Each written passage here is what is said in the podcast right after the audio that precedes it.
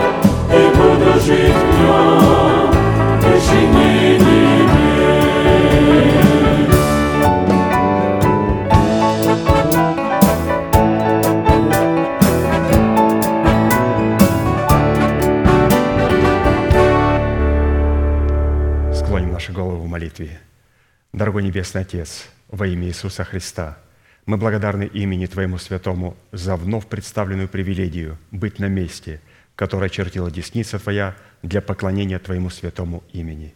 И ныне позволь наследию Твоему во имя крови завета подняться на вершины для нас недосягаемые и сокрушить всякое бремя и запинающий нас грех. Да будут прокляты в этом служении, как и прежде, все дела дьявола, болезни, нищета – преждевременная смерть, демоническая зависимость, всевозможные страхи, депрессии, разрушения, косность, невежество – все это да отступит от шатров святого народа Твоего. И ныне встань, Господи, на место покоя Твоего, Ты и ковчег могущества Твоего, и да облекутся святые Твои спасением Твоим, и да возрадуются пред лицом Твоим.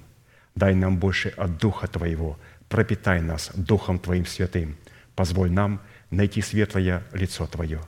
Мы благодарим Тебя, что это служение представлено апостолом Аркадием в Твои божественные руки, и мы молим Тебя, продолжай вести его рукой сильной и превознесенную, великий Бог, Отец и Дух Святой. Аминь. Будьте благословены, пожалуйста, садитесь.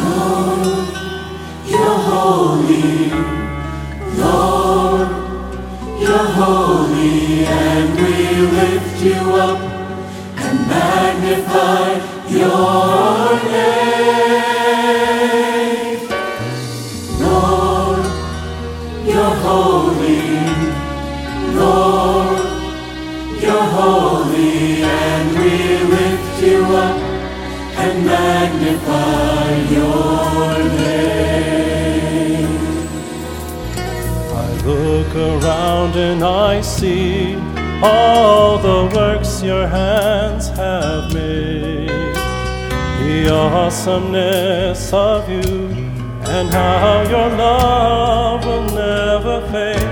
Mere words cannot express what I feel inside. I can't describe your glory divine, but as a token of my love, this is what I'll do. I'll lift my hands and cry, Lord, you're holy, you're holy, Lord, you're holy, and we lift you up and magnify your name.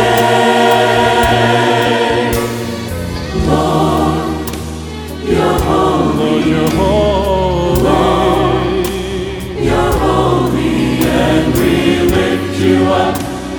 magnify your name. There's not enough words that I can say to tell you how much I appreciate all the wonderful things you've given me.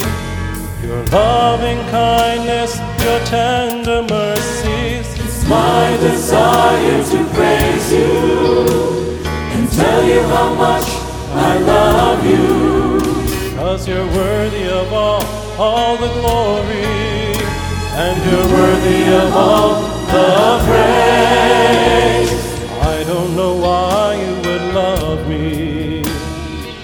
Why you would show me so much mercy. Why you would suffer and die for me. Way back, way back on Calvary, but I I thank you. I thank you. I thank you. And I give you all the praise. Wonderful, glorious, holy and righteous, victorious, conqueror, triumphant and mighty, healer, deliverer, shield and defense strong tower and my best friend, omnipotent, omnipresent, soon coming King, Alpha, Omega, Lord of everything. Holy, holy, holy is your name.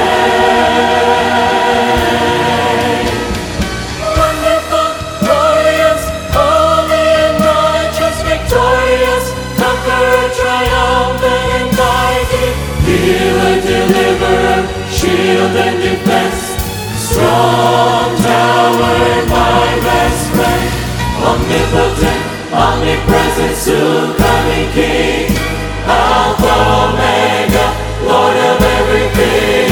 Holy, holy, holy is your name.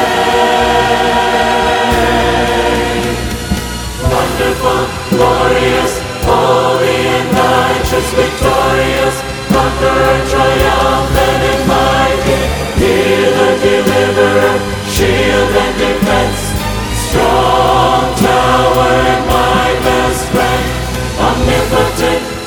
presence soon coming King.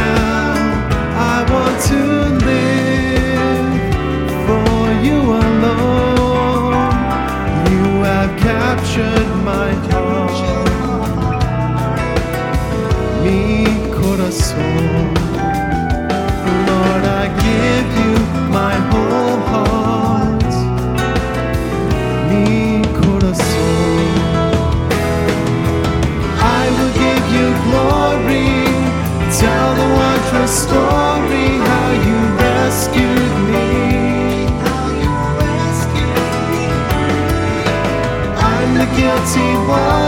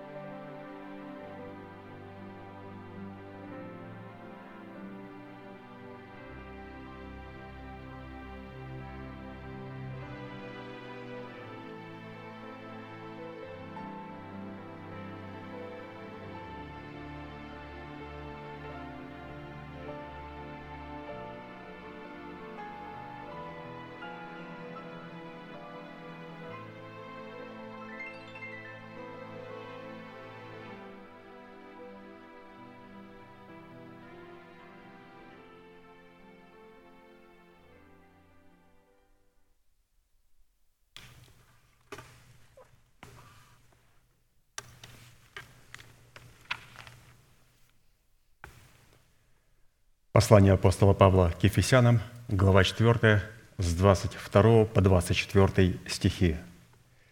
«Отложить прежний образ жизни ветхого человека, истлевающего в обостительных похотях, обновиться духом ума вашего и облечься в нового человека, созданного по Богу в праведности и святости истины». Право на власть – отложить прежний образ жизни, чтобы облечь свои тела в новый образ жизни. Или же другое название можно было бы дать – право на власть или же помазание. Отложить прежний образ жизни, чтобы облечь свои тела в новый образ жизни. Практически право на власть – это помазание. Помазание – это право на легитимную власть. О каком роде помазания здесь говорится? Как мы знаем, что Помазание определяется нашим призванием. И что является нашим главным призванием? Изгнание бесов, евангелизация, спасение мира, знамения чудеса, или же, может быть, какая-нибудь добродетель, или же другая какая-то религиозная деятельность, на которую нас не посылали – Писание говорит, многие скажут мне в тот день, Господи, Господи, не от Твоего ли имени пророчествовали, и не Твоим ли именем бесов изгоняли, и многие чудеса творили. И он говорит, тогда я им объявлю. Слово «объявлю», то есть это будет суд. Он объявит им и скажет, «Я никогда не знал вас. Отойдите от меня все, делающие беззаконие». То есть они, эти люди, о которых Господь сказал, «Отойдите от меня все, делающие беззаконие», – они не поняли, где и как необходимо использовать помазание Божие, потому что помазание Божие определяется в знании и определении нашего главного предназначения. И исходя из того, что мы слышим от нашего пастыря и апостола брата Аркадия, нашим призванием является усыновление нашего тела, для которого Бог приготовил новое небо и новую землю – И для выполнения этого призвания, записанного у апостола Павла и представленного нам в серии проповедей апостола Аркадия, задействованы три судьбоносных, повелевающих и основополагающих действия. Это отложить, обновиться и облечься. И от выполнения этих трех требований будет зависеть совершение нашего спасения. Спасение, которое дано нам в формате семени, чтобы обрести его в собственность в формате плода правды. И вот в связи с этим мы остановились на иносказании 17 псалма Давида, в котором познание и исповедание полномочий, содержащихся в сердце Давида восьми именах Бога, позволило Давиду возлюбить и призвать достопоклоняемого Господа, а Богу дало основание задействовать полномочия этих возможностей в битве против врагов Давида. Врагов Давида – и пастор неоднократно, почти что на каждом служении нам напоминает, что мы имеем три царя в одном человеке. В лице Давида представлен для нас обновленное мышление. В лице Саула представлены для нас разумные и интеллектуальные способности человека, которые не были обновлены смертью Господа Иисуса Христа и которые постоянно противятся воле Божьей – и в лице Амалика представлен ветхий человек. Писание говорит, что память которого необходимо изгладить из Поднебесной. То есть память ветхого человека необходимо избавить из Поднебесной. Саул должен пройти через смерть. И мы видим, что у Давида появились эти враги. И каждый из них пытается распространить свое влияние на все естество человека и поставить свой престол, в конце концов, в сердце. Также и Бог через Давида намерен поставить свой престол в душе и в теле человека. Но начинает Бог утверждать свой престол в естестве человека с его сердца. Писание говорит, больше всего хранимого храни сердце твое, потому что из него источники жизни. То есть Господь начинает устанавливать свой престол в сердце человека.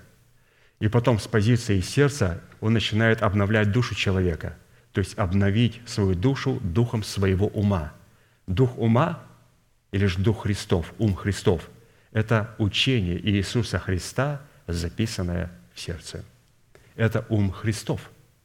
И теперь необходимо этим учением, которое записано в нашем сердце, на скрижалях нашего сердца, Писание говорит, что теперь в нашем сердце есть ум, и это ум самого Господа Иисуса Христа.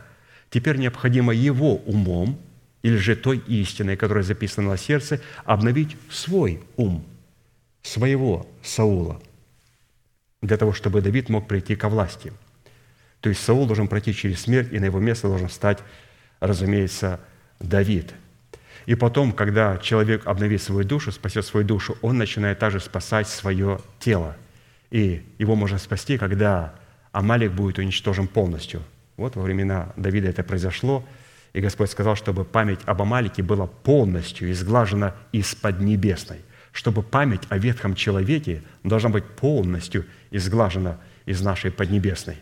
Иначе Господь нас просто не сможет а, восхитить. И, конечно же, узнали о Давиде Саул и Амалик только тогда, когда Давид поразил Голиафа, и они стали с ним враждовать. То есть наше тело и наша душа, наш Амалик и наш Саул, они стали врагами Давида когда? Когда они увидели, что есть тот, кто может поразить Голиафа. А как сделать так, чтобы поразить Голиафа? Нам пастор предлагал сделать три шага. Во-первых, для того, чтобы поразить Голиафа, необходимо быть как Давид. Необходимо пасти овец отца своего, то есть стада, которые пас, были у отца, Иисея его, он пас этих овец. И когда человек имеет способность пасти овец своего отца, он получает власть в это время над львом и медведем. Это первый шаг, который необходимо сделать. Иметь способность пасти мысль своего отца, что дает нам право над власть, проявлять власть над львом и медведем, то есть над теми мыслями, которые приходят в нашу голову. Мы имеем теперь возможность контролировать свое мышление и пленять их. И если они обращаются против нас, мы берем за космы и убиваем во имя Господа Иисуса Христа, льва и медведя. Когда Господь увидит, что мы пасем стада своего Отца, имеем власть над и медведем, Он пошлет в нашу жизнь Самуила, для того, чтобы Он помазал нас в цари. То есть, кто такой царь и кто такой князь? Это человек, который может господствовать или же владеть своим конем, то есть владеть своими эмоциями. Это второй шаг, а, который а, делает Давида Давидом. Мы говорим, как нам сделать так, чтобы ну, нам получить этих врагов в лице Амалика и в лице Саула. К этому еще надо прийти. Когда человек рождается свыше, и он еще в душевном состоянии, Амалик и Саул совершенно не являются его врагами. Они являются его вождями – они живут среди Амалика. Саул – царь. Все как полагается. Но когда он начинает пасти стада своего отца, начинает убивать и льва, и медведя, потом приходит Слово Божие в лице Самуила, благовествуемого, и помазует его на царство, и теперь он понимает, что он получает возможность не только убивать льва и медведя здесь, он, оказывается, может и контролировать свои эмоции, то есть князь, владеющий конем, то есть человек, владеющий конем. И это вторая субстанция – Голиаф – это, пастор красиво показал, а, программа ветхого человека, которая проявляет себя в воле человека. И когда он проявляет себя, почему воля человека интересует ветхого человека, или же это программа зла, потому что а, это сила. И Израиль при виде Голиафа убегал от него. И говорит, кто может с ним сразиться? И когда Давид сказал, я смогу победить его. Саул сказал, ты юноша, а он воин от юности своей, он боевик, он знает свое дело. Как мы видим, что у Давида было все, чтобы победить Голиафа. И третье, что необходимо сделать, разумеется, после того, когда мы имеем способность пасти овец своего отца, когда мы помазаны над царством своим телом, и теперь мы можем контролировать свои эмоции, то есть что в нашем распоряжении, мысли и наши эмоции. Все – но все-таки Голиаф еще живой. Теперь нам необходимо задействовать уста. Теперь нам необходимо продемонстрировать исповедание веры Божьей, как может лететь камень в лоб Голиафа. И когда Давид исповедовал это слово, или же когда он кинул этот камень, а как он сделал этот камень, он подошел к ручью, к ручью и выбрал пять гладких камней, То есть он опять же взял из того благовествуемого слова, которое Бог предложил ему, Слово Божие, сделал достоянием его сердца, своего сердца, и этим исповеданием бросил его через исповедание и поразил Голиафа. И филистимляне и амалики, амаликитяне вздрогнули. Появился новый царь. Саул стал подозрительно смотреть на него. Это откуда у такого молодого человека такое помазание? Это помазание царя, пророка и священника. Поэтому, святые, иногда мы говорим, ну как? Ну как можно победить ветхого человека? Это невозможно. Мы побеждаем его здесь, в лице льва и медведя. Мы помазуемся на царство через благовествуемое слово, и теперь мы можем владеть своими эмоциями. И третье, мы исповедуем Слово Божие, то есть мы порождаем, поражаем, поражаем Голиафа исповеданием веры своего сердца. И вот Давид, Псалом 17, с 1 по 4 стих, произносит молитву Господу, чтобы Он защитил его от врагов его. «Возлюблю Тебя, Господи, крепость моя, Господь, твердыня моя и прибежище мое, Избавитель мой, Бог мой, скала моя, на Него я уповаю, щит мой, рог спасения моего и убежище мое. Призову достопоклоняемого Господа, и от врагов моих спасусь». То есть он это сделал, и здесь мы видим о том, что он исповедовал Слово Божие, призвал его, и это было смертельным камнем для Голиафа. И когда человек использует вот такие принципы, которые использовал Давид, то он обязательно найдет врага в лице Амалика, память которого необходимо полностью истребить, изгладить из Поднебесной, и в лице Саула нашего интеллекта. Итак, восемь имен. Давайте все вместе провозгласим. Господи, Ты крепость моя, Господи, Ты твердыня моя, Господи, Ты прибежище мое, Господи, Ты избавитель мой, Господи, Ты скала моя, Господи, Ты щит мой, Господи, Ты рог спасения моего – Господи, Ты убежище мое. Да услышит Господь исповедание веры нашего сердца и да увековечит все эти истины в нашем сердце и в нашем мышлении и в нашем исповедании.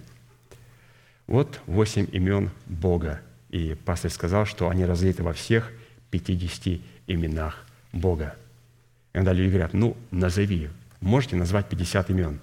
Вы знаете, мне бы, вот мы остановились на четвертом имени – а я не хочу в отношении с Богом никогда проявлять любопытство. Мне бы познакомить в эти, вот эти, познакомиться и понять, и познать эти восемь имен. Я знаю, что через эти восемь имен мы имеем доступ ко всем именам Бога. Поэтому я рад тем форматам, для того, чтобы мне не заходить на служение ангелов, служение, которое Бог меня не призывал, и чтобы своим интеллектом не внедряться в те сферы, в которые Бог мне не позволил внедряться, потому что может произойти очень много горя. Я доволен тем форматом, который у меня есть. И тем, что пастор говорит, что вот этих восемь имен достаточно, и они все разлиты во всех 50 именах Бога. И меня это удовлетворяет. Итак, в определенном формате, насколько это позволил нам Бог и мера нашей веры, мы уже рассмотрели свой наследственный удел во Христе Иисусе в полномочиях трех имен Бога. Это в достоинстве крепости – твердыни и в достоинстве прибежища.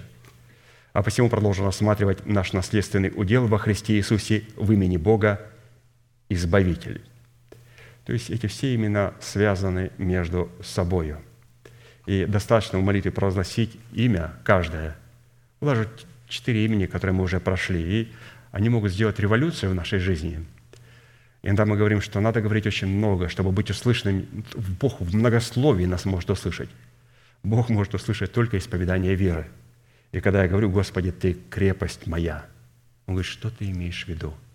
Господи, Ты твердыня моя, Ты прибежище мое, Господи, Ты избавитель мой. Вот, вот этого, даже вот этих четырех имен достаточно для того, чтобы уже избавиться от того положения, в которое мы могли попасть. Вот только вот эти имена. Почему? Потому что, когда я говорю, Господи, Ты крепость моя – оно короткая фраза, но сколько туда я смысла влагаю из того материала, который уже был мне преподан и в котором мы с вами пребываем. В имени Господи, Ты крепость моя, Мы показали, что Господь возвеличил Слово Свое, и Он неизменный и верный в Слове Бог. Он является рабом своего Слова. Он крепкий. Поэтому, когда мы говорим, Господи, Ты крепость моя, то есть я говорю, Господи, Ты неизменный в Слове Бог. Он говорит, продолжай дальше. Мы говорим дальше, Господи, Ты твердыня моя. Он говорит, что Ты имеешь в виду? Мы говорим, Господи, ну раз мы превознесли Слово Божие и Твои заповеди и уставы, для чего?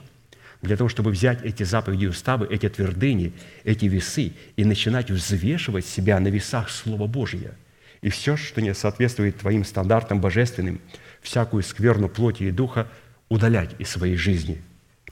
После этого мы говорим третье имя, Господи, Ты прибежище мое – Теперь, когда мы посредством этих заповедей, соработая с именем Бога, Господи, Ты твердыня моя, очистили свою совесть от мертвых дел, теперь мы готовы принять туда семя.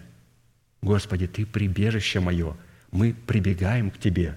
А прибегать к Богу можно только тогда, когда сердце очищено от мертвых дел, когда мы полностью очистили себя от всякой скверной, как плоти, так и духа.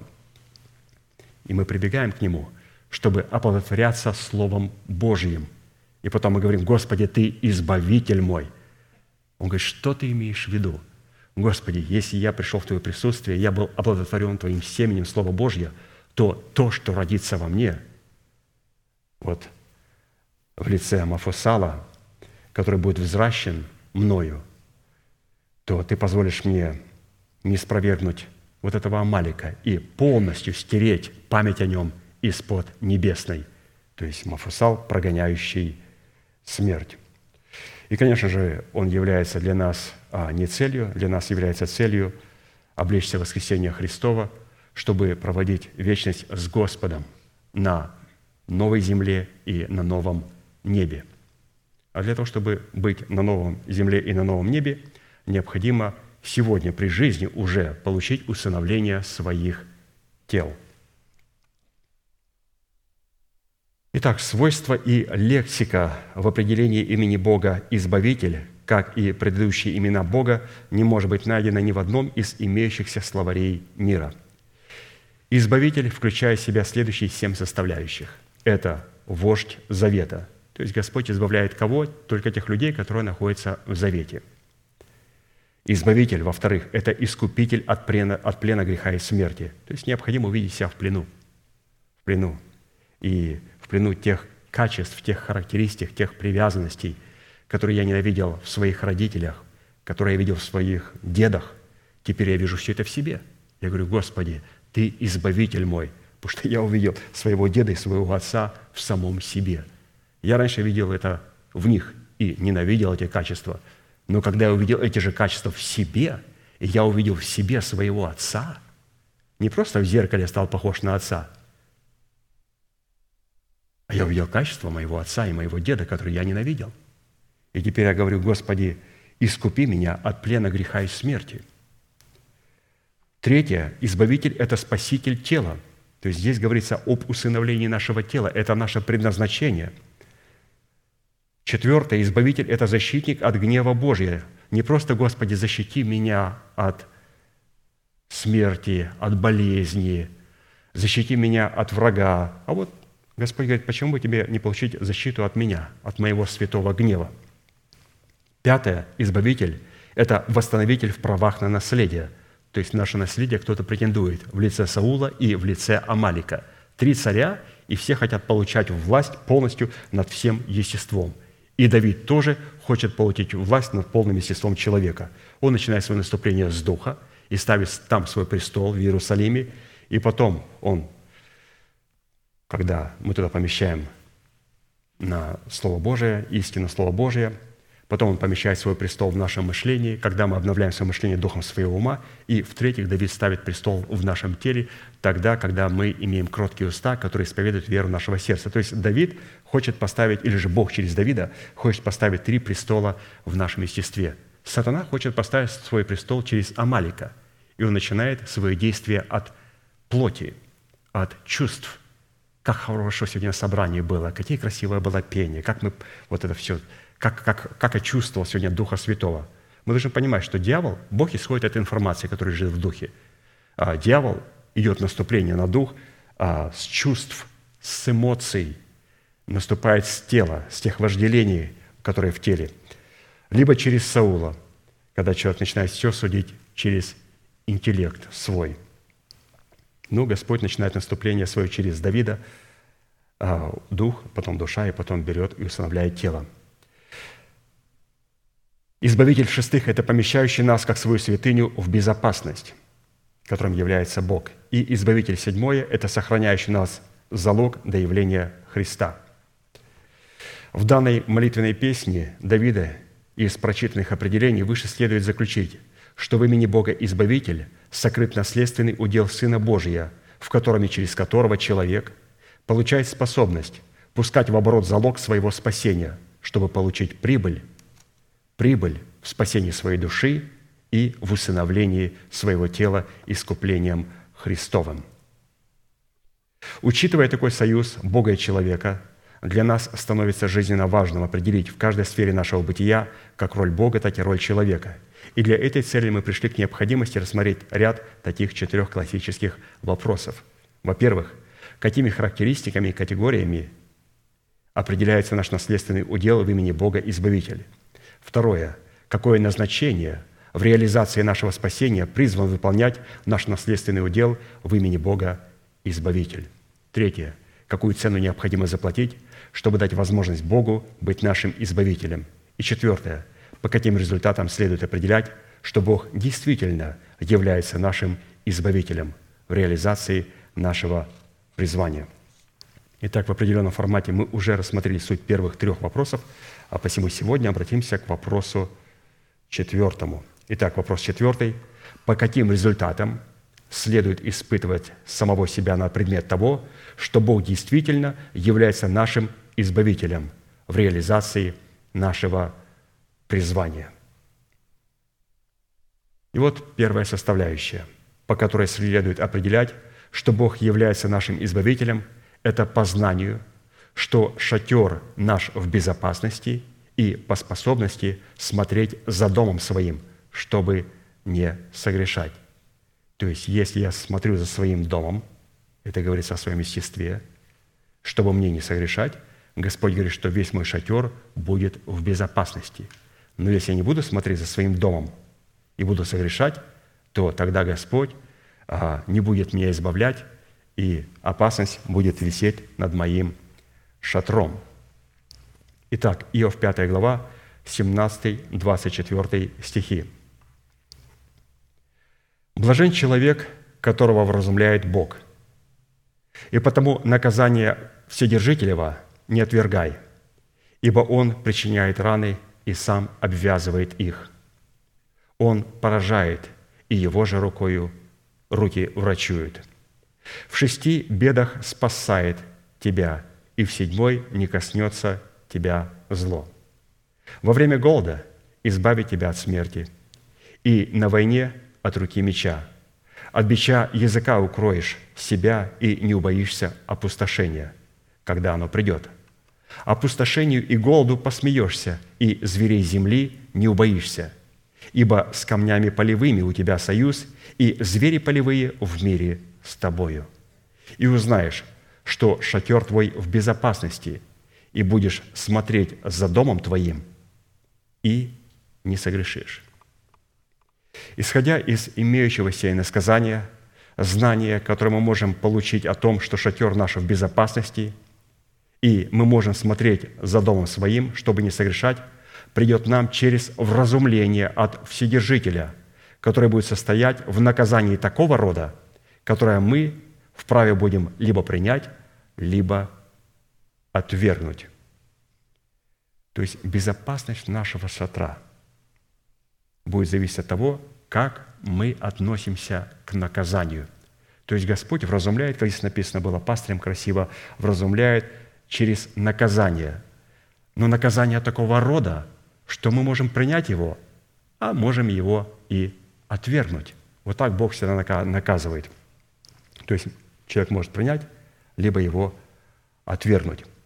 Вразумление от Вседержителя, данные нам через особого рода наказания, призваны спасти нас в шести бедах, чтобы в седьмой беде не коснулось нас зло. Вот, пожалуйста, Господь нас наказывает для того, чтобы нас спасти от бед, которые грядут на человека, как жатва. Посмотрите, где Господь нас а, спасает. Через вразумление, через наказание, когда мы слышим слово, которое нас обличает. Бог просто хочет нас спасти от семи бед через вразумление и наказание.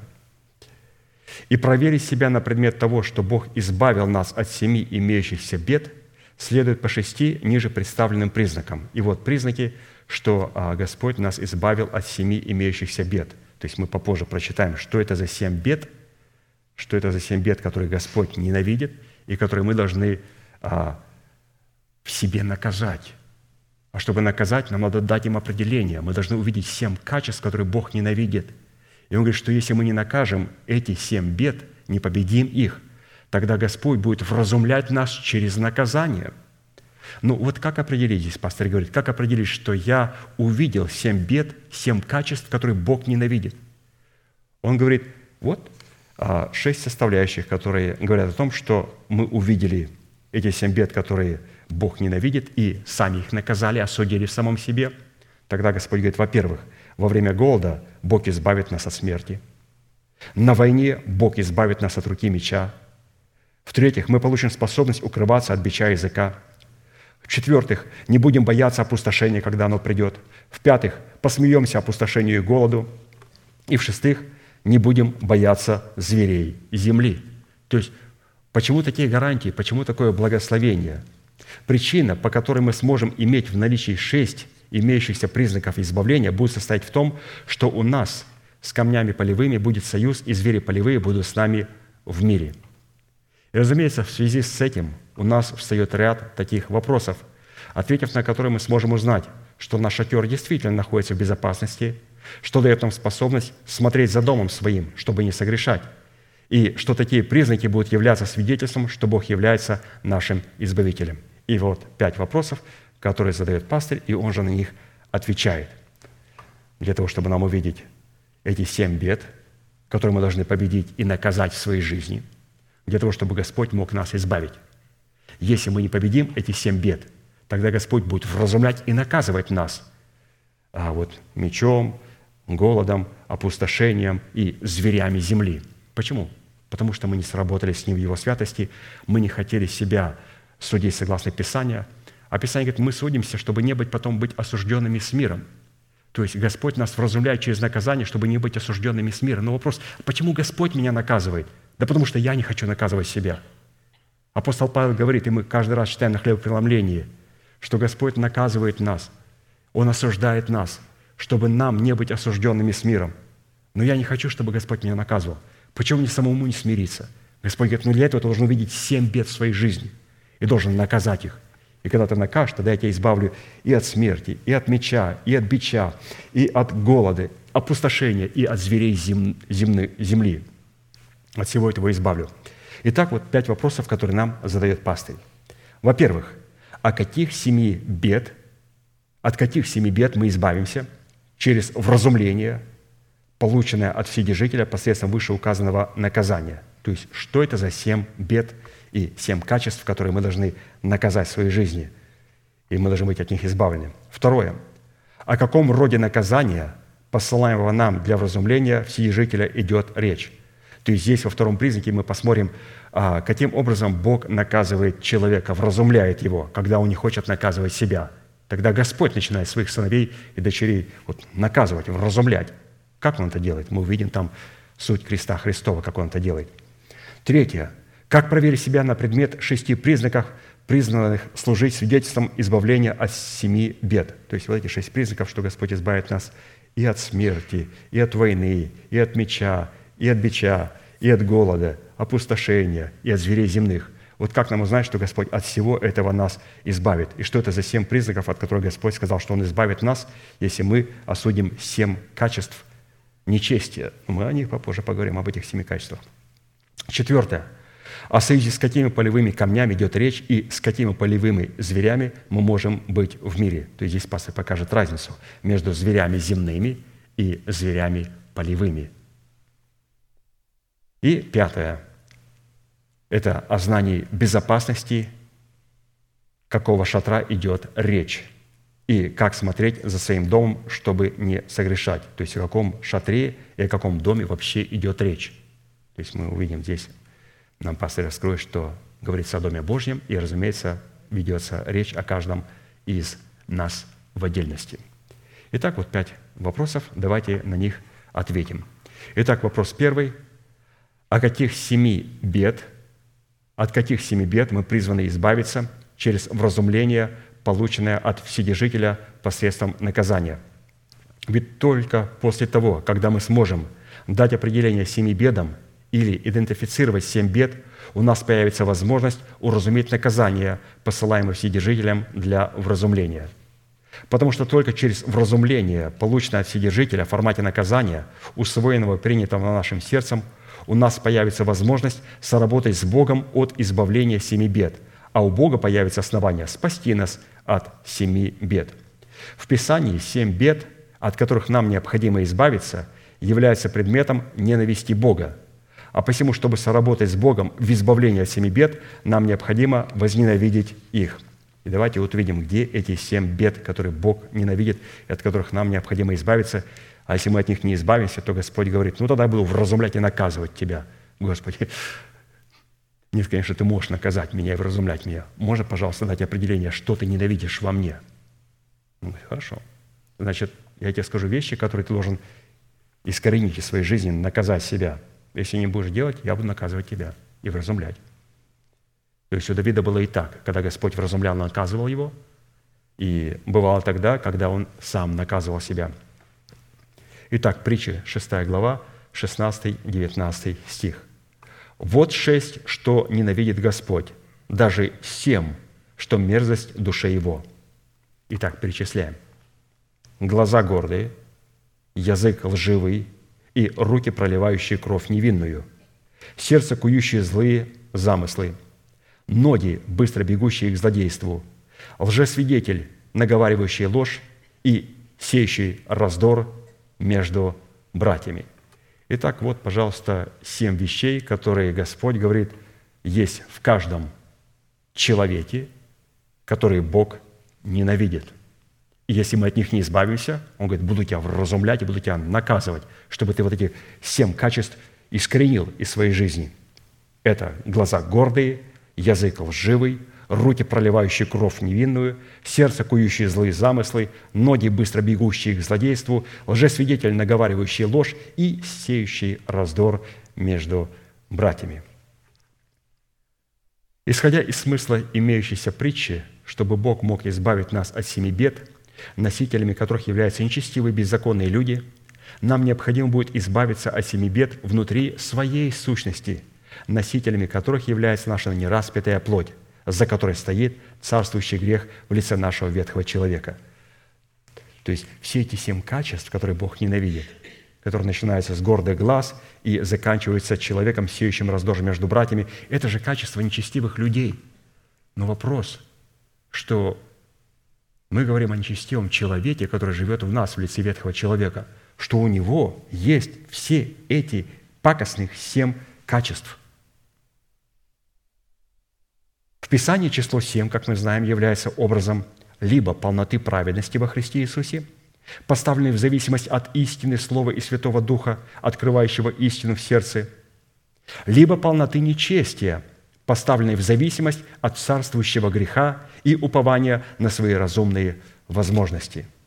То есть вот, пожалуйста, полнота праведности и полнота беззакония, тайна благочестия и тайна беззакония. И Оба представлены в число семь.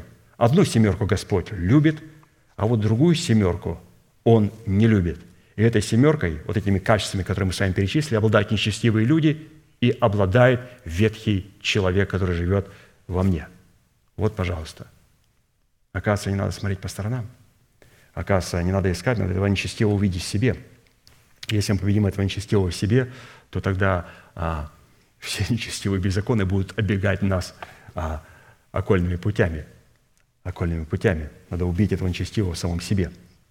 Таким образом, семь бед обуславливают внутреннюю полноту состояния нераспятой души человека, обреченной на погибель. То есть нераспятая душа христианина обречена на погибель. Если душа улетает в преисподнюю, она хватает за собой дух и вместе с духом туда улетает, в преисподнюю. Друзья, наша душа, наша душа у христиан обречена, нераспятая душа, наша нераспятая душа у христиан обречена на ад.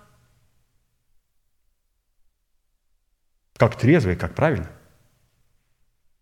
При этом следует отметить, что до тех пор, пока мы не уразумеем суть бедствия, живущего в нас, и не будем избавлены от семи бед внутри нас, семь бед, находящихся вне нас, не могут быть нашими врагами, а скорее всего будут нашими единомышленниками.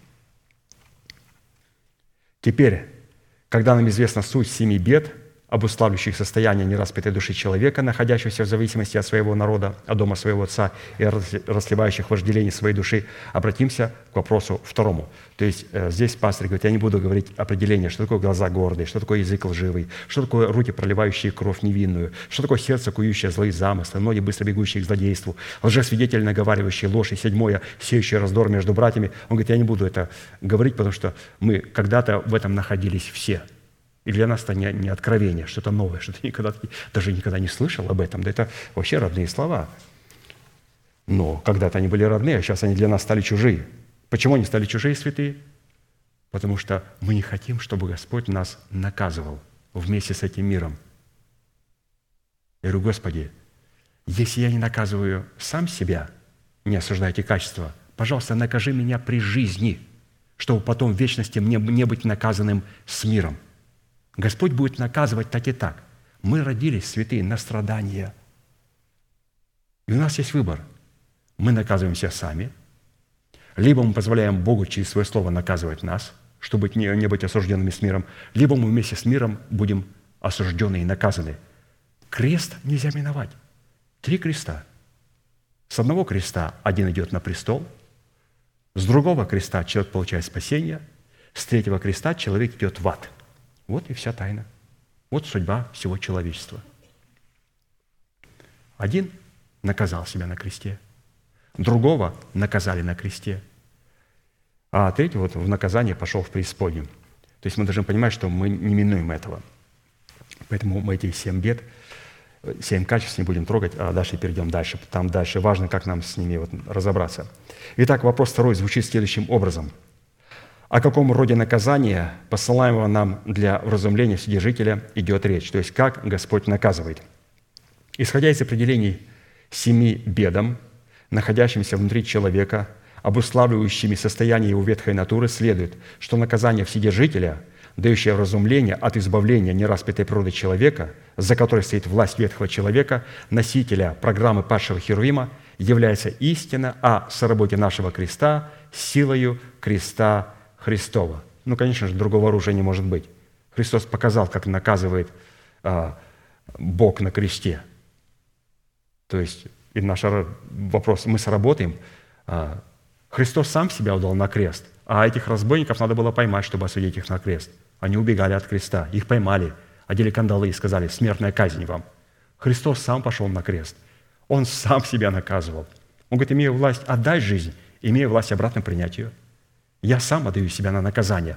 А этих двух разбойников, которые один попал как головня из огня в рай, а другой пошел в преисподнюю, они не хотели наказывать себя. И они не хотели, чтобы Бог их наказывал. Но Господь говорит, у меня ни один человек не, не пройдет без наказания. Каждый рожденный человек будет наказан Богом. Первое, я наказываю себя сам. Второе, Бог вразумляет меня и строго наказывает, пока я живой. И третье, когда человек умирает, Бог в вечности наказывает его и он идет по направлению в нежелаемое место. Вот, как говорится о кресте. Матфея 16, 24, 26. Тогда Иисус сказал ученикам Своим, «Если кто хочет идти за Мной, отвергни себя и возьми крест свой и следуй за Мною. Ибо кто хочет душу свою сберечь, то есть душу с этими семи качествами, которые Бог ненавидит – кто хочет такую душу нераспятую сберечь, тот навсегда потеряет ее. А кто потеряет ее, или кто накажет себя, или же позволит мне хотя бы наказать его, тот сбережет свою душу ради меня и обретет ее. Какая польза человеку, если он приобретет весь мир, а душе своей повредит? Или какой выкуп даст человек за душу свою? В связи с этим рассмотрим один образ, в котором наказание Вседержителя вразумило человека, каким образом он должен избавиться от семи бед, живущих в его теле. Вот давайте посмотрим на этот образ. Это в лице Давида. То есть Господь сказал, каким образом необходимо ему избавиться от этих семи бед. То есть он не хотел а, как бы избавиться от них. Мы увидим почему. И потом Господь начал наказывать и вразумлять его через голод всю страну. И он говорит, Господи, за что ты меня наказываешь? Он говорит, потому что ты не наказал семь бед, которые я ненавижу. Он говорит, повешаю, Господь, всех повешаю на кресте, все эти семь бед повешаю на кресте. И он повешал их. Но как это происходило?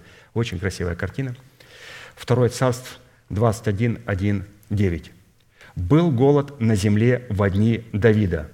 Три года, год за годом». Все, голод. Писание же говорит, вот посмотрите, вначале прочитали, что Господь говорит, если ты позволишь а, а, избавиться от этих семи бед, во время голода Бог тебя избавит.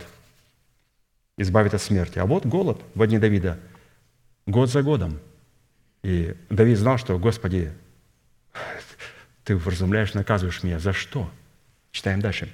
«И вопросил Давид Господа и сказал, Господь, это ради Саула и кровожадного дома его, за то, что он умертвил гаванитян. Тогда царь, царь Давид, призвал гаванитян и говорил с ними. Гаванитяне были не из сынов Израилевых, но из остатков Амареевых. Израильтяне же дали им клятву, но Саул хотел истребить их по ревности своей о потомках Израиля и Иуды.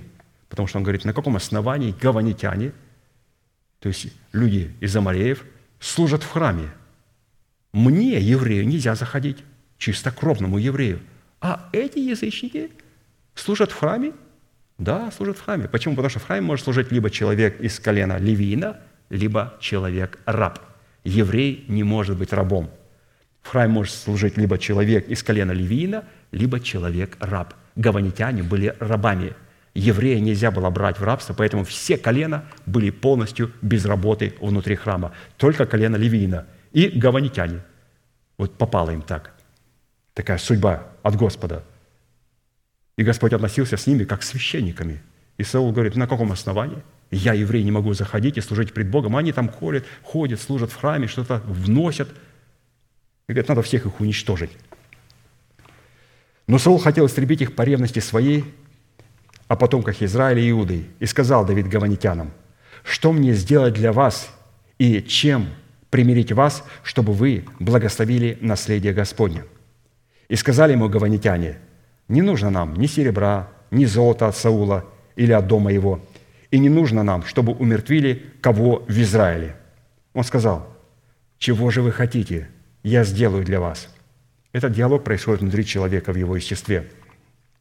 И сказали они царю, того человека, который губил нас и хотел истребить нас, чтобы не было нас ни в одном из пределов Израилевых, из его потомков выдай нам семь человек. То есть эти семь бед, которые были у Саула и которые были переданы в царство Давида, потому что он был его преемником.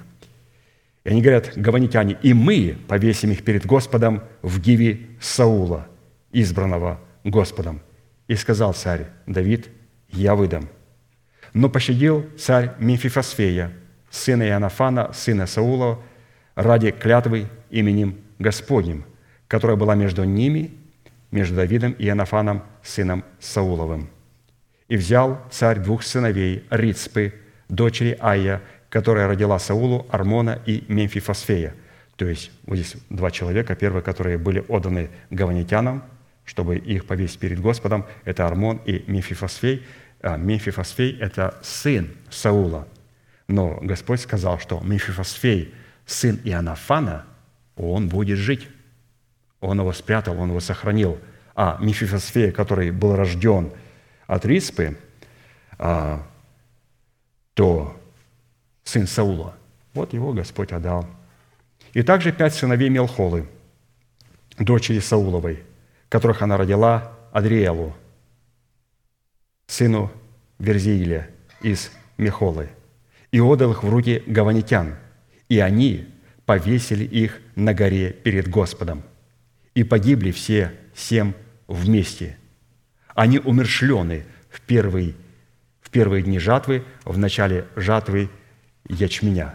То есть, когда приходит жатва, вот, вот эти вот вещи приходят, Господь начинает вразумлять человека, и необходимо вот повесить их на древе. Итак, в данном событии семь человек из рода Саулова представляли семь бед, живущих в теле человека. Учитывая, что Давид, Давид был преемником царства Саулова, наказание Вседержителя было обращено на царство Саулова, преемником которого стал Давид. И чтобы избавить Давида от семи бед, оставшихся в его царстве от Саула, Бог начал вразумлять Давида голодом, наказывать его голодом. Почему Богу не наказать Саула голодом? А потому что Саул не понимает наказания. Он не понимает наказания. Он не наказывает себя, и он не принимает наказание, обличения от помазанника Божия. И поэтому Господь говорит, хорошо, мы с тобой поговорим в вечности. Я буду наказывать тебя в вечности. А Давида он наказывает во времени. Заключительная фраза «И отдал их Давид в руки гаванитян, и они повесили их на горе перед Господом, и погибли все семь вместе, они умершлены в первые дни жатвы, в начале жатвы ячменя». Это событие говорит о том, когда и каким образом наши тела будут избавлены от семи бед, представляющих державу смерти в нашем теле, и на ее месте будет воздвигнута держава жизни – После того, когда мы пришли к власти над своим нетленным, над своим тленным телом, мы стали преемниками царства, над которым ранее царствовал наш разум, за которым стояла сила семи бед.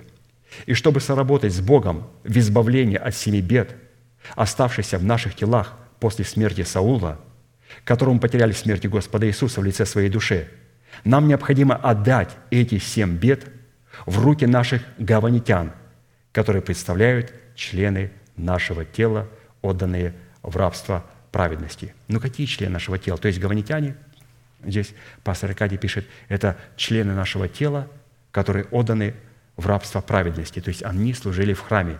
Но какие члены? То есть ну, руки, ноги, уши, что именно? Наш язык. Наш язык в лице гаванитян, отданных в рабство праведности – исповедуя веру Божью, пребывающую в нашем сердце, в усыновлении наших гаванитян, даст Богу основание избавить нас от державы смерти в нашем теле, чтобы воздвигнуть державу жизни. Очень сложное предложение. Хочу подчеркнуть очень важную а, мысль, что усыновление нашего тела зависит от гаванитян – осуждение семи бед в нашем теле зависит от гаванитян, то есть от наших уст.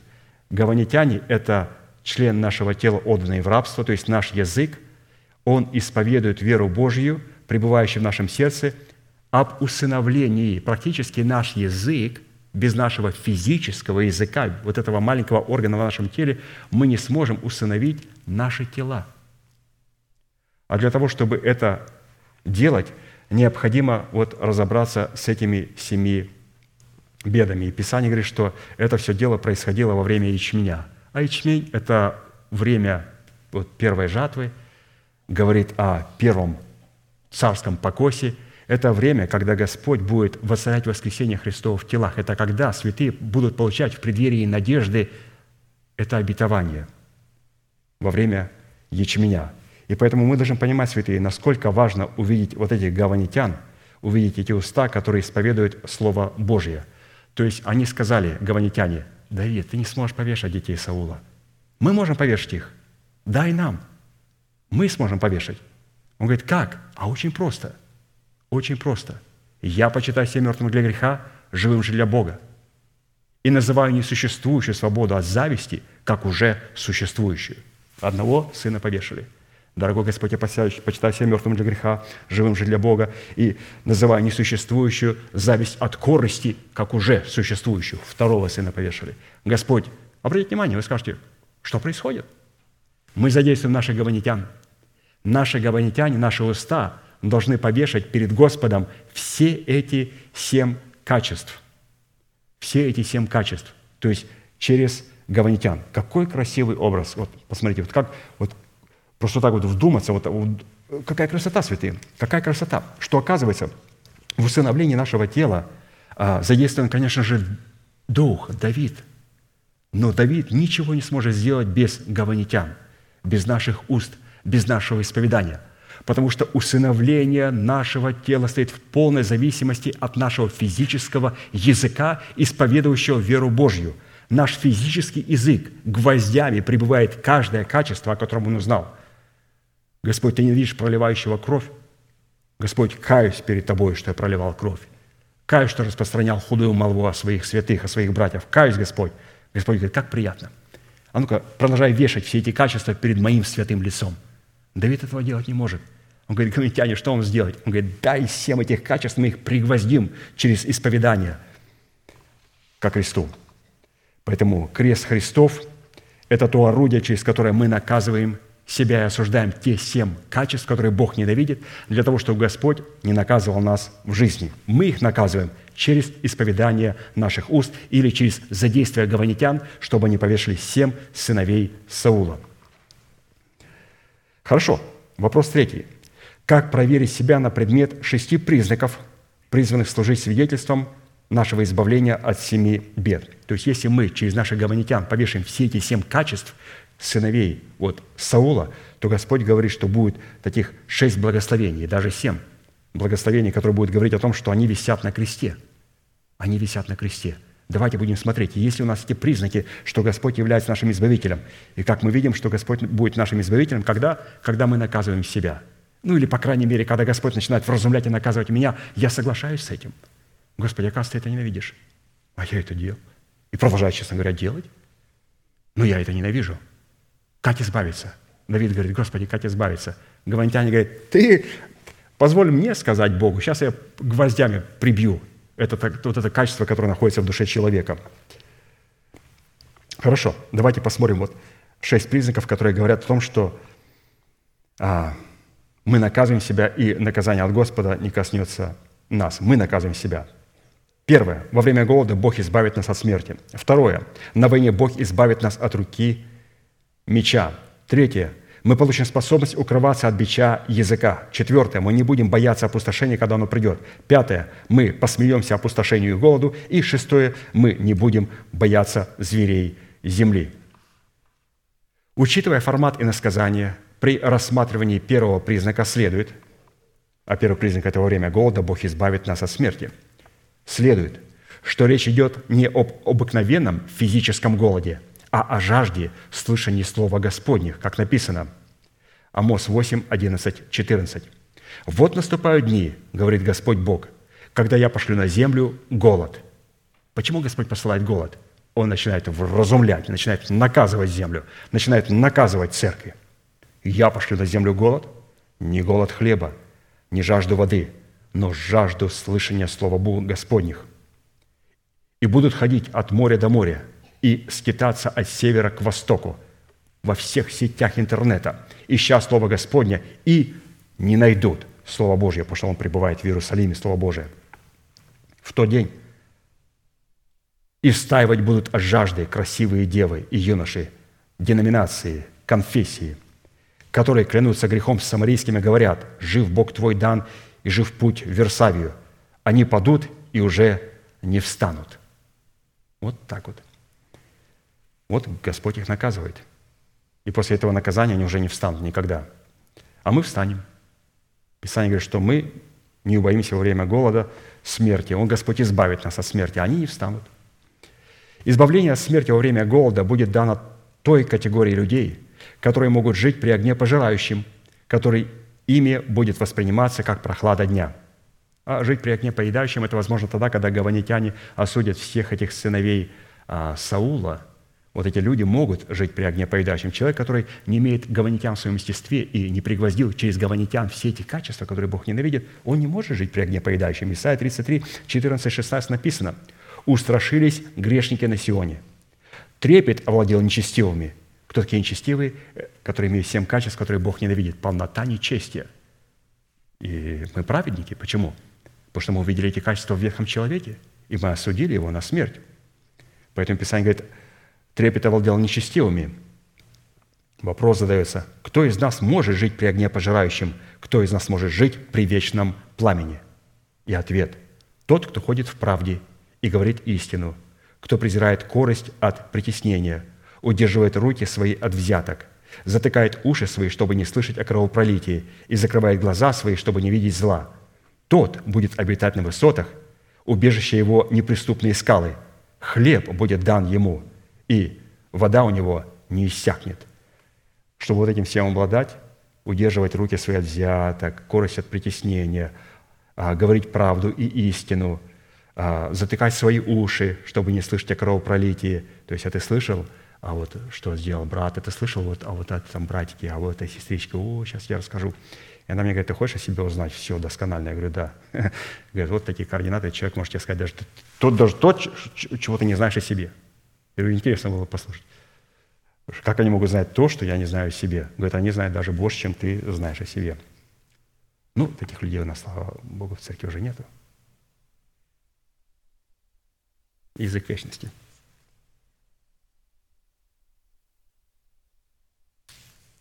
Потому что это и есть в ветхом человеке. Это есть у каждого человека. Почему с легкостью иногда говорят, вот такое тебе сказали. Я говорю, святые, вы знаете, для меня это не сюрприз.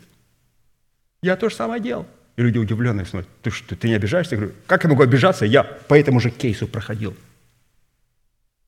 Я эти же грехи исповедовал перед пастырем, и я был прощен. Неужели они не могут покаяться? Поэтому, когда вот говорят, о, вот это, а ты слышал вот это, я говорю, слушайте, вы называете все статьи, по которым я проходил. Но я их оставил, я их исповедовал, я покаялся в них, и поэтому, если Бог простил меня, почему Он не может простить их? Может, если они праведники. Хорошо, вторая раз составляющая. При рассматривании второго признака, означенного в словах «на войне Бог избавит нас от руки меча», то есть кого Он избавит от руки меча? Те, которые осудили вот эти семь качеств своей жизни – из этого следует, что речь идет не об обыкновенной войне и не об обыкновенном физическом мече, а о духовной войне с нечестивыми и беззаконными людьми, которые находятся в среде избранного Богом остатка. И мечи, которыми они противостоят в этой войне мечам, боящимся Бога, это их собственные толкования и прочество, выражающие их собственные желания. То есть вот, пожалуйста, какие мечи беззаконных и нечестивых? А я вижу так – а, вот Дух Святой мне открывает вот так. Я не согласен с тем, что говорит пастырь. Мы должны понимать. Все. Кто-то открыл меч, и вот мы слушаем, и он говорит, что «а у меня есть свое мнение, а согласно Писанию вижу так». Это мечи беззаконных. Псалом 62, 9, 12. «К тебе прилепилась душа моя, десница твоя поддерживает меня, а те, которые ищут погибели душе моей, сойдут в преисподнюю земли сразят их силою меча, достанутся они в добычу лисицам. Царь же возвеселится о Боге, восхвален будет всякий, клянущийся им, ибо заградятся уста говорящих неправду. То есть как вот заградить уста? Когда святые говорят, что когда им говорят, а я согласно Писанию вижу так. Мы говорим, ты знаешь, нас в церкви пастор учит так. Вы знаете, вот если вот так вот ответить человеку, даже, может быть, я неправильно передал мысль не во всей полноте и красоте, в которой говорит пастор Аркадий, но когда даже в тех формах, в которых я понял, на уровне моей веры, а я говорю, что ты знаешь, а нас в церкви учат пастырь так. 99% работы закончено. Человек в шоке смотрит, ну, кто он? Он рядовой член, который видит так и так и так. Я тоже рядовой член, но я говорю, что а наш пастырь Моментально за моей спиной появляется большой лев. Я говорю, а наш пастырь учит вот так. А они смотрят, да, понятно. Но он же не пастырь. И когда мы говорим, что а вот апостол, а вот пастырь нас учит в церкви так. Все. Мы тут положили сразу человека на лопатки. То есть я видел эти вещи, видел, когда люди сидели за столом в нашем служении, давно это было, и говорили, что я согласно Писанию вижу так, а я согласно Писанию вижу так. Проповедники – бывшие, когда-то у нас проповедовали, они видели что-то согласно Писанию. И один человек, который не был проповедником, рядовой, братья, а пастор нас учит вот так. Тишина была где-то пару минут. Они не знали, что говорить. И потом один выкрутился и начал менять тему, анекдоты рассказывать и так далее. Надо же как-то выходить из ситуации глупой. Поэтому Писание говорит, Господь нас сохранит от меча. Далее, при рассматривании третьего признака, означенного в нашем способности укрываться от бича языка наших недругов, то есть вот это укрываться от бича языка наших недругов, необходимо рассматривать тот формат речи, который управляет и возбуждает эмоциональную стихию чувств к поступкам неправды. То есть как укрываться от бича языка. А мы хлещем иногда муж, жену, жена мужа, и необходимо, Писание говорит, что необходимо укрываться от этого бича. Необходимо укрываться по той причине, потому что если мы неправильно ответим, то потом э, этот бич перейдет уже в кинжалы, в ножи и так далее. Притча 26.3. «Бич для коня, узда для осла, а палка для глупых». Образ коня – это образ нашей эмоциональной сферы, которая возбуждается и управляется нашим языком. Способность боящихся Бога укрываться от бича языка нечестивых и беззаконных людей происходит за счет их мудрого языка, которым они охраняют себя. Притча 14.3 «В устах глупого бич гордости, уста же мудрых охраняют их». Мудрые уста, боящихся Бога, это уста, исповедующие веру Божью, пребывающую в их сердце. При этом следует иметь в виду, что способ защиты утрачивает свою значимость без единовременного способа нападения. То есть необходимо а, иметь возможность и нападать, вот как это делает Господь. Исайя 28, 17, 21. «И поставлю суд мерилом, и правду весами, и градом истребится убежище лжи, и воды потопят место укрывательства, и союз ваш со смертью рушится, и договор ваш с преисподнею не устоит. Когда пойдет всепожирающий, всепожирающий бич, то есть это всепоражающий бич, это уже от Господа. Есть бич, который вот в устах глупого и нечестивого человека, а есть всепоражающий бич. То Писание говорит, это от Господа, Он будет наказывать. То вы будете попраны – как скоро он пойдет, схватит вас. Ходить же будет каждое утро, день и ночь, и один слух о нем будет внушать ужас. Слишком коротка будет постель, чтобы протянуться, слишком узко и одеяло, чтобы завернуться в него от страха. Ибо восстанет Господь, как на горе Перацими, разгневается, как на долине Гаваонской чтобы сделать дело свое, необычайное дело, и совершить действие свое, чудное свое действие. Вот что вот этот всепожирающий бич а, нас потом не стал бить, нам необходимо вот от этого бича избавиться от бича глупого человека, который вот а, представляет себе ветхого человека. И поэтому, когда муж или жена кричит – то здесь надо сделать так, чтобы этот крик прекратился совершенно, потому что когда мы кричим друг на друга, это бич.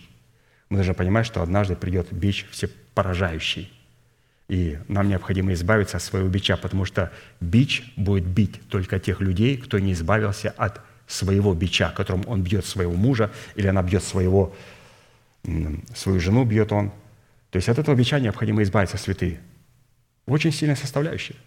Господь говорит, все поражающий бич пойдет – и поэтому, а, пастор, вот я слушал а, эту проповедь, еще раз сегодня послушал, аудиозапись, я на видео поставил, пока ехал, вот пастор проповедовал, хорошо очень объяснял, и он говорит, надо договориться иногда дома. Мы, мы все, ну, иногда бываем вспыльчивые, начинаем кричать муж на жену, жена на мужа. Он говорит, просто договоритесь, давай так, а, дорогой, дорогая, что когда мы начинаем друг на друга кричать, если я кричу, то давай договоримся, ты, пожалуйста, мне не отвечай и не подбрасывай дров в это пламя. Просто помолчи, ну, минут 20 помолчи. И тогда вот все это утихомирится. Просто помолчи. Не отвечай. То есть мы должны друг другу, как говорится, помогать. Поэтому, когда жена, например, кричит на мужа или как, ну просто не надо кидать дров и полен в этот огонь. Просто надо необходимо помолчать, пару минут, оно все уйдет, а потом уже на трезвую голову можно поговорить. Но не надо никогда говорить с человеком, когда человек бьет своими устами, как бичом. Он не поймет. Бесполезно. Даже если взять за грудки и потрясти, он не поймет – но не будешь же бить мужа своего или жену ну, по лицу, чтобы она пришла, или же он пришел в отрезвление. Просто пастор говорит, пожалуйста, потерпите немножко, не отвечайте, не кидайте дров и полен в этот огонь. Потерпите немножко. И когда все уляжется, минут 20, может быть, на следующий день, к вечеру, поговорите потом. Не надо объяснять и Мом- моментально все. Начался крик, муж уже знает, жена уже знает. Все, муж кричит, жена кричит. Все. Просто молчу и жду, пока эти эмоции пройдут.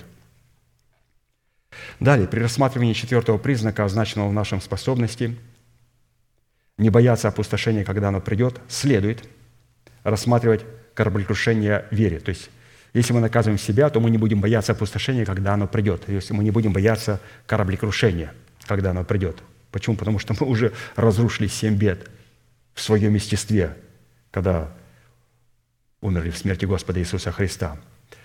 1 Тимофей 1, 18, 19. «Преподаю тебе, сын мой Тимофей, сообразно с бывшими о тебе пророчествами, такое завещание, чтобы ты воинствовал согласно с ними, как добрый воин, имея веру и добрую совесть, которую некоторые, отвергнув, потерпели кораблекрушение вере». То чтобы этого не было, нам необходимо, разумеется, избавиться от семи бед. Далее, при рассматривании пятого признака, означенного в нашей способности, посмеяться опустошению и голоду, следует разуметь нашу органическую причастность к Вышнему Иерусалиму.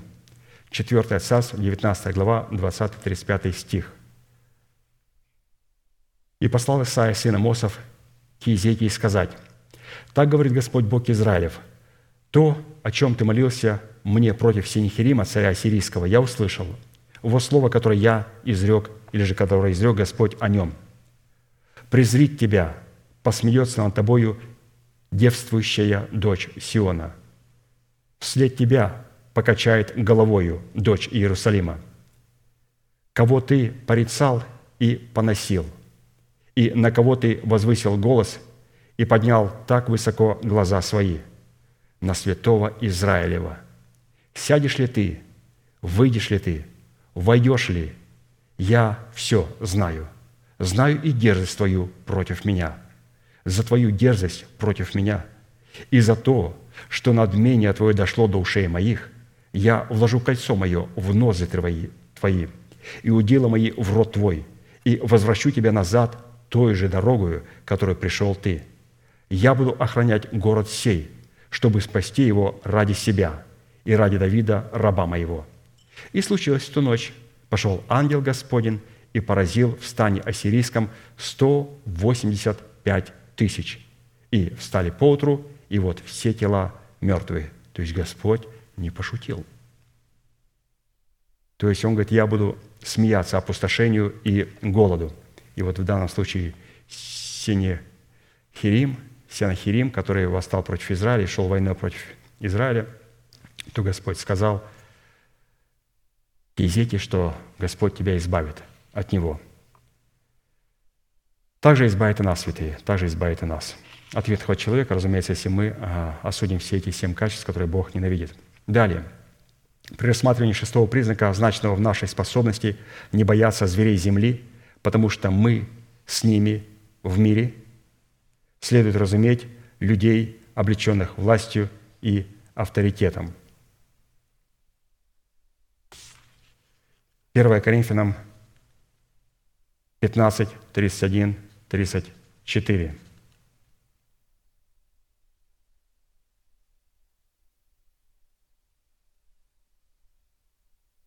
«Я каждый день умираю, свидетельствуюсь о том похвалою вашей, братья, которую я имею во Христе Иисусе Господе нашим. По рассуждению человеческому, когда я боролся со зверями в Ефесе, то есть с людьми, которые – а, прикословили ему. Он назвал их зверями. Он пришел в Ефес, и против него возбудили такое гонение, стали прикословить ему и препятствовать ему в служении. И апостол Павел говорит Тимофею, это было зверье. Он говорит, когда я боролся с этими зверями, то есть он называет людей вот этих зверьем, он говорит, когда я боролся со зверями в Ефесе, какая мне польза, если мертвые не воскреснут? Станем есть и пить, ибо завтра умрем, не обманывайтесь. Худые сообщества развращают добрые нравы. Отрезвитесь, как должно, и не грешите. Ибо к стыду вашему скажу, некоторые из вас не знают Бога. Практически причина, по которой мы сможем иметь в наличии шесть имеющихся признаков, о которых мы прочитали, избавление будет состоять в том, что у нас с камнями полевыми будет союз, и звери полевые будут с нами в мире. Итак, вопрос четвертый – о союзе с какими полевыми камнями идет речь и с какими полевыми зверями мы можем быть в мире. В данном случае следует отличать как полевые камни, с которыми можно заключать союз, от обыкновенных камней, с которыми невозможно заключать союза, так и зверей земли от полевых зверей. То есть вот звери земли, это вот о которых сказал апостол Павел, я боролся с этими зверями в Ефесе. А вот есть звери полевые, с которыми мы должны быть в мире. То есть у нас должен быть союз с камнями полевыми и мир со зверями полевыми.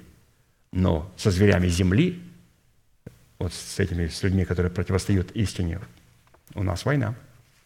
Итак, полевые камни, с которыми у нас будет союз, благодаря которому мы будем иметь шесть вышеуказанных признаков избавления – это союз мира в общении друг с другом в границах святости. То есть Писание называет нас камнями.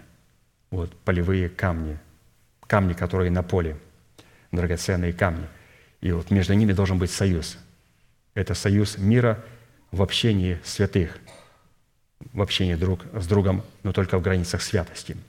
А полевые звери, с которыми у нас будет мир, указывает на добрую зависимость нашей чувственной и эмоциональной сферы от нашего мышления, обновленного духом нашего ума.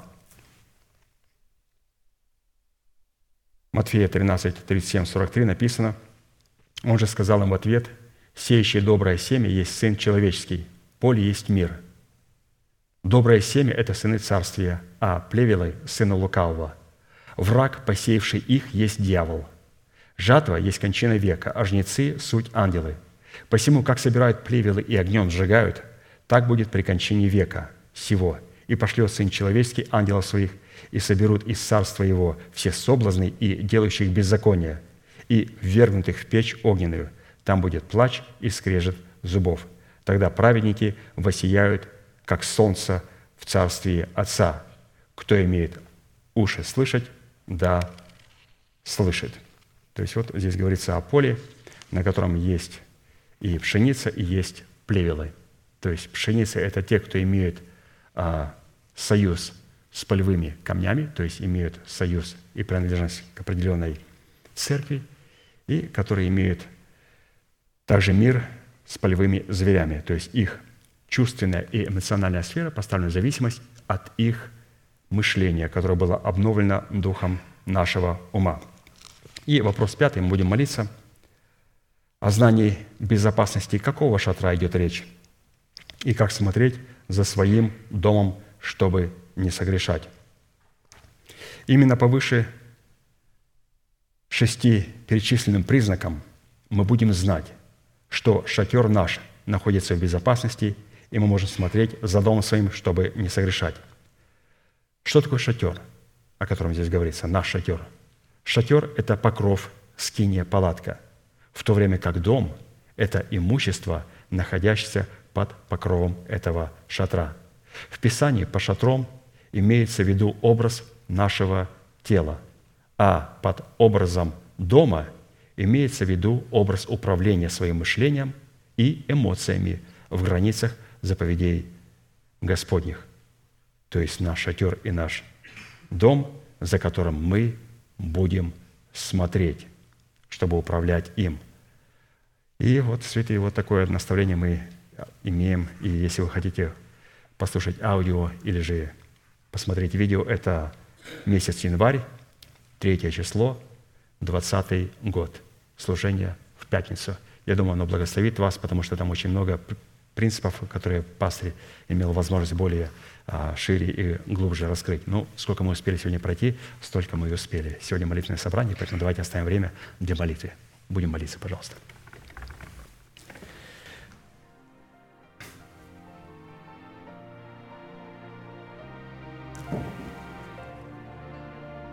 Дорогой Небесный Отец, во имя Иисуса Христа, мы благодарим Тебя за великую привилегию пребывать на месте, на котором находится память Твоего святого имени. Мы это определяем, Господь, через то, что на этом месте пребывает истина.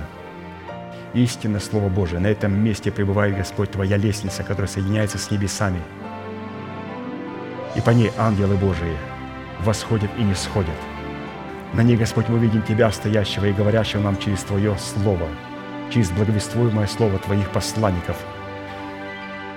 через Твои, Господь, уста, человека, которого Ты облег полномочиями представлять отцовство Бога на земле. Мы благодарим Тебя, Господь, что мы продолжаем слышать этот голос в тех истинах и в тех заповедях, которые были переданы нам, и которые, Господь, мы уже слышали, которые мы приняли сегодня в свое сердце. И сегодня, Господь, мы благодарим Тебя за эти драгоценности, которые сегодня находятся в нашем сердце. Они уже, Господь, находятся там. Они уже находятся на золотом столе хлебов предложений, потому что всякий раз, когда мы слышим Слово Твое, оно попадает в распоряжение моментально нашего сердца и нашего духа. И мы молим Тебя, Господь. И мы благодарим Тебя, что Ты позволил нам сегодня вспоминать эти истины, чтобы они могли также поступить в распоряжение нашей души, нашего обновленного мышления, чтобы мы могли понять эти заповеди, для того, чтобы, Господь, мы могли их исповедовать своими устами перед Твоим святым лицом. Мы благодарим Тебя, Господь, что Ты превознес свое Слово, потому что Ты есть Господь, крепость наша. Мы благодарим Тебя, Господь, и мы молим Тебя, чтобы Ты превознес себя в имени Господь твердыня, чтобы то Слово, которое мы приняли, те заповеди и уставы, они могли сегодня взвесить нас. И все то, что не соответствует Твоим божественным стандартам, они могли осудить в нас. И мы, Господь, готовы сегодня представить все то, что ненавидишь Ты в нашем естестве, в лице ветхого человека, со всеми семью качествами, которые для нас олицетворяют полноту беззакония, который пребывает в нечестивых, но который, Господь, сегодня также есть и в ветхом человеке. Мы благодарим Тебя, Господь, что сегодня Ты нас вразумил через слышание Слова Божьего. Но Твое вразумление, Господь, мы не хотим, чтобы оно пришло через Твое наказание. Мы хотим, Господь, сегодня, слышав Твое Слово, сами совершить наказание над всеми теми качествами, которые находятся в нас и которые Ты ненавидишь. Мы благодарим, что Ты остановился на вразумлении, чтобы мы могли наказать, и чтобы мы сегодня отдали все эти семь качеств нашим гаванитянам, нашим устам, для того, чтобы мы могли повешать их сегодня перед Твоим святым лицом – все то, что, Господь, Ты ненавидишь, ненавидим и мы. И поэтому, Господь, мы не хотим, чтобы Ты наказывал нас. Мы хотим сегодня в этом исповедании наказать все то, что ненавидишь Ты в нас. Поэтому во имя Иисуса Христа мы осуждаем в самом себе глаза гордые. Во имя Иисуса Христа мы осуждаем в своем естестве язык лживый. Во имя Иисуса Христа мы осуждаем в самом себе руки, проливающие кровь невинную. Во имя Иисуса Христа мы осуждаем в себе самом сердце, которое кует злые замыслы. Во имя Иисуса Христа мы осуждаем сегодня в самом себе ноги, которые быстро бегут к злодейству. Во имя Иисуса Христа мы сегодня распинаем и приговариваем к смерти лжесвидетеля, наговаривающего ложь на братьев своих в лице ветхого человека. Мы, Господь, это ненавидим, и мы осуждаем это в самом себе – во имя Иисуса Христа. Всякая попытка сеять раздор между братьями, мы, Господь, осуждаем в себе самом. Мы каемся, Господь, перед Твоим святым лицом. Мы осуждаем, Господь, все это. Мы ненавидим это. Мы наказываем все эти качества в самом себе. Мы отрекаемся от них во имя Господа Иисуса Христа. Для того, чтобы, Господь, когда придет время голода, чтобы Ты нас мог избавить от смерти, чтобы, когда придет время войны, Ты, Господь, мог нас избавить от руки от рук врагов наших, чтобы мы получили способность укрываться от бича злого языка, чтобы когда придет опустошение, оно не пришло в наши дома, чтобы мы могли посмеяться, Господь, опустошению, чтобы мы могли посмеяться голоду, чтобы мы могли больше не бояться зверей земли, нечестивых и беззаконных, которые противятся истине – Потому что, Господь, мы стали всепоражающим бичом для самих себя. Потому что, Господь, мы осудили все эти качества в самих себе. И сегодня, Господь, мы являемся этим бичом. И сегодня мы представляем угрозу не только для Саула в нашем естестве, и для Амалика, о котором ты сказал, что память о нем должна быть полностью изглажена перед Твоим лицом. И Ты, Господь, изгладишь ее – И тогда, Господь, Ты совершишь свое мщение над нечестием и беззаконием, которое находится также в теле Твоем. Ты освободишь его от плевелов и соблазнов. Ты свяжешь, Господь, их связки и сожжешь их огнем неугасимым. Ты сказал, Господь, и Ты исполнишь. Ты их накажешь, потому что они не хотели увидеть семь бед в самих себе и избавиться от них. И поэтому, Господь, Ты будешь наказывать их. Благодарим Тебя, Господь, за Твою милость, что мы можем сегодня судить себя. Если, Господь, мы забываем судить себя, мы молим Тебя, вразумляй нас через Слово Твое, обличай нас через Слово Твое, чтобы нам не быть осужденными с этим миром. Мы, Господь, будем открыты. Это для нас будет лучший елей, который никак не повредит нашей голове, нашему предназначению и нашему призванию в усыновлении нашего тела. Мы благодарим Тебя, Господь, за то помазание и за ту власть, которую мы имеем для нашего предназначения. И мы молим Тебя, Господь, чтобы это помазание и чтобы эта власть, которая сегодня пребывает в нашем духе, в начальствующем учении Иисуса Христа, оно могло взять также и нашу душу и также завладеть нашим телом, когда мы через наших гаванитян вначале будем пригвождать перед лицом Твоим ко кресту все семь бед. И потом этими же гавантянами будем, Господь, продолжать служить Тебе и возвеличивать Твое святое имя. Мы благодарим Тебя, Господь, за это служение. Мы благодарим Тебя, Господь, за этот Сион. Мы благодарим Тебя, что Ты позволил нам сегодня иметь союз с камнями полевыми, что сегодня на этом месте находятся, Господь, Твои драгоценные камни. И мы, Господь, находимся в союзе друг с другом. Потому что, Господь, звери земные, наши чувства, наши эмоции сегодня находятся под господством нашего обновленного мышления. И это позволяет нам, Господь, сохранять союз, в котором мы сочетались в Иисусе Христе друг с другом. Потому что мы не исходим больше от эмоций, мы можем, Господь, снисходить друг к другу. Мы можем снисходить на уровень и будем стараться подниматься на уровень вышестоящих святых и благодарить за то, что они могут снисходить к нам. Мы благодарим Тебя, Господь, за то Слово, которое мы сегодня имели слышать через Твоего помазанника. Ты позволил нам, Господь, чтобы это Слово поступило в распоряжение нашей души, нашего исповедания. Но мы верим, Господь, что у Тебя есть достаточно много истин, тайн, которые должны поступить в распоряжение нашего сердца.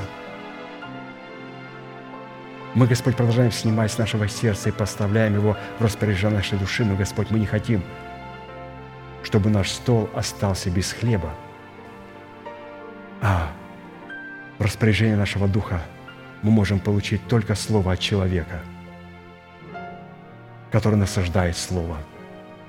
И мы молим Тебя, Господь, о нашем пастыре, чтобы милость Твоя благопоспешила ему делать то служение, которому Ты его призвал, в котором он служит Духом Своим, для того, чтобы открывать тайну Христову, тайну Твоего Царства. И Господь наш золотой стол хлебов предложения готов, чтобы принять то откровение те мысли, которые Ты готов нам дать через насаждающего. И мы также благословляем всех поливающих, которые позволяют взять этот хлеб, который должен быть положен насаждающим на золотой стол хлебов предложения и поставить его в распоряжение нашей души, нашего мышления, нашего понимания. Мы также благословляем их и святого храма Твоего. Благословляем, Господь, каждого святого. И благодарим Тебя, Господь, за тот союз, союз любви, который пребывает на этом месте. Наш великий Бог, Отец и Дух Святой. Аминь. Отче наш, сущий на небесах, да святится имя Твое, да придет царствие Твое, да будет воля Твоя и на земле, как и на небе. Хлеб наш насущный, подавай нам на каждый день, и прости нам долги наши, как и мы прощаем должникам нашим.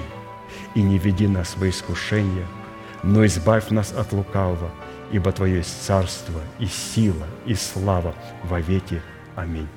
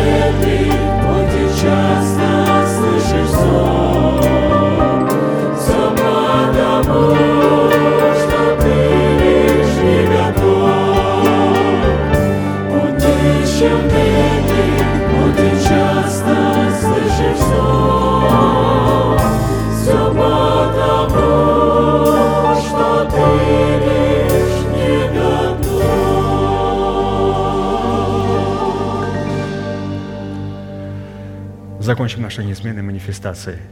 Могущему же соблюсти нас от падения и поставить перед славою Своею непорочными в радости, единому, премудрому Богу, Спасителю нашему, через Иисуса Христа, Господа нашего, слава и величие, сила и власть, прежде всех веков, ныне и во все веки.